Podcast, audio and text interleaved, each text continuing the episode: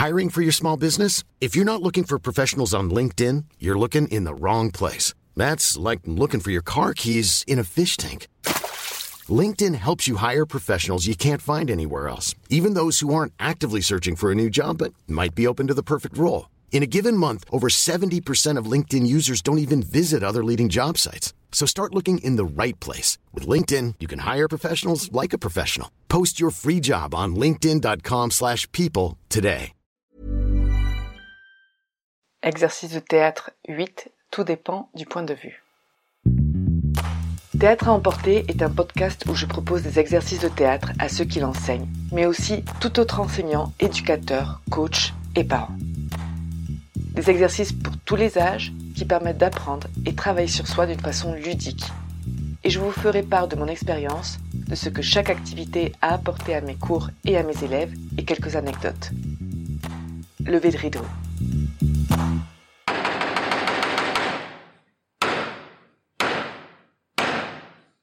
Bonjour, alors cet exercice s'appelle Tout dépend du point de vue et il demande au minimum un, deux participants et au maximum sans limite.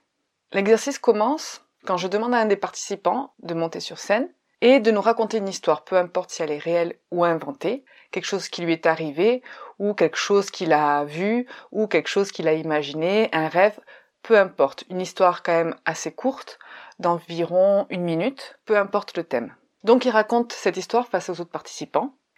Et une fois que l'histoire est terminée, je vais demander à un autre participant de monter sur scène, donc de prendre sa place, et de raconter exactement la même histoire sous un autre point de vue.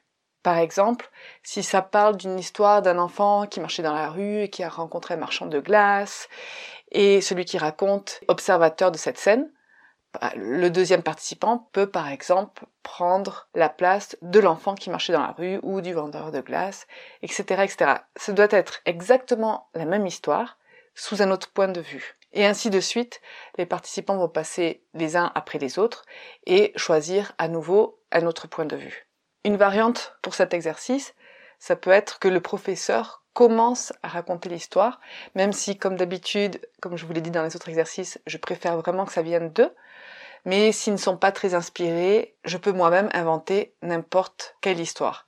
L'histoire ne doit pas être une histoire incroyable ou magnifique ou avec une fin ou avec un début, parce que les autres participants, sous d'autres points de vue, peuvent développer cette même histoire. Alors en général, ça dépend de la quantité des participants. Ils passent un par un, les uns après les autres, mais je vais leur demander de passer plusieurs fois et de donner différents points de vue pour qu'ils explorent un peu plus. Alors mes observations durant l'exercice. Alors c'est un exercice que j'aime vraiment faire et c'est un exercice que j'aime faire sur une longue durée. Ça peut facilement durer une bonne heure, même s'ils sont quatre ou cinq, car une fois que tous les participants sont passés, je leur propose de revenir et de le re-raconter à travers d'un autre personnage. Comme d'habitude, les premiers points de vue proposés, c'est souvent les plus simples et les plus basiques. Donc là, comme l'histoire que je viens de vous raconter, un enfant qui marche dans la rue, qui va s'acheter une glace, il va au parc, il joue dans les toboggans avec d'autres enfants.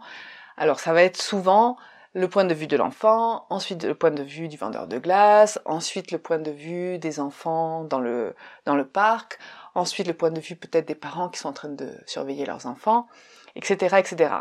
Mais plus ils proposent de points de vue, et ils arrivent à un moment donné où ils n'ont pas vraiment d'idée, où il y a un blocage, et il suffit que quelqu'un propose quelque chose d'un petit peu plus différent, comme par exemple une grand-mère qui promenait son chien juste à côté, même si elle n'a pas été mentionnée par le premier participant, par celui qui a raconté l'histoire au début, peu importe, le point de vue peut être de n'importe quel personnage. Imaginé, qu'il ait été cité ou non dans l'histoire. Alors, je ne participe pas du tout à cet exercice, je suis plutôt observatrice. Si je vois que vraiment il y a un blocage et qu'il n'arrive pas à aller plus loin, je fais une suggestion, donc je participe aussi et je raconte une histoire sous un autre point de vue, un petit peu plus original. Et il suffit de ça pour leur donner plein d'idées et s'ensuit une avalanche de propositions. Par exemple, une fois, je me rappelle dans un cours avec des adolescents, c'était une histoire de d'un voisin qui avait trouvé une famille euh, de chats avec plein de bébés chats et que la l'autre voisine elle voulait se débarrasser des chats. Enfin bref, Et les participants avaient proposé des points de vue à travers de la voisine, du voisin, des chats, etc. Donc assez simple. Et je voyais qu'ils bloquaient un petit peu, donc j'ai proposé le point de vue à travers d'un chewing-gum qui était collé par terre. Donc ce ne sont pas des idées qui leur viennent immédiatement, ce qui est tout à fait normal, mais à partir de là, ils commencent à s'ouvrir un petit peu, à se dire ah d'accord, on peut effectivement parler à partir de quelque chose de complètement différent, voire de complètement abstrait, comme un nuage, comme un objet, comme quelqu'un qui n'a pas été cité dans l'histoire au préalable, comme euh, un sentiment, et ça peut être aussi une histoire racontée par quelqu'un qui a lu dans un article qu'un enfant a acheté une glace dans un parc, etc., etc. Il faut vraiment essayer d'ouvrir complètement son esprit et trouver plein de situations parallèles.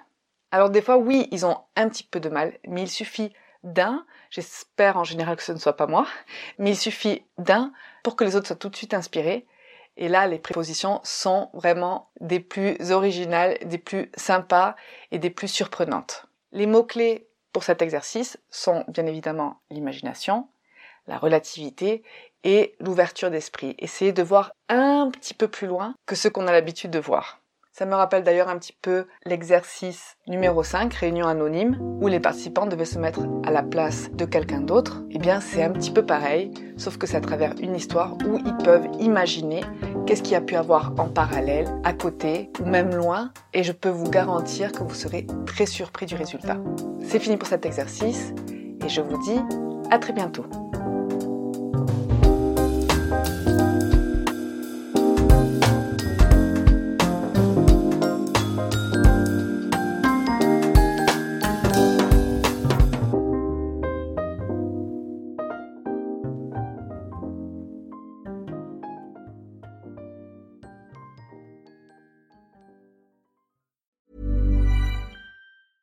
Even when we're on a budget, we still deserve nice things. Quince is a place to scoop up stunning high-end goods for 50 to 80% less than similar brands. They have buttery soft cashmere sweaters starting at $50, luxurious Italian leather bags, and so much more. Plus, Quince only works with factories that use safe, ethical, and responsible manufacturing. Get the high-end goods you'll love without the high price tag with Quince. Go to quince.com/style for free shipping and 365-day returns.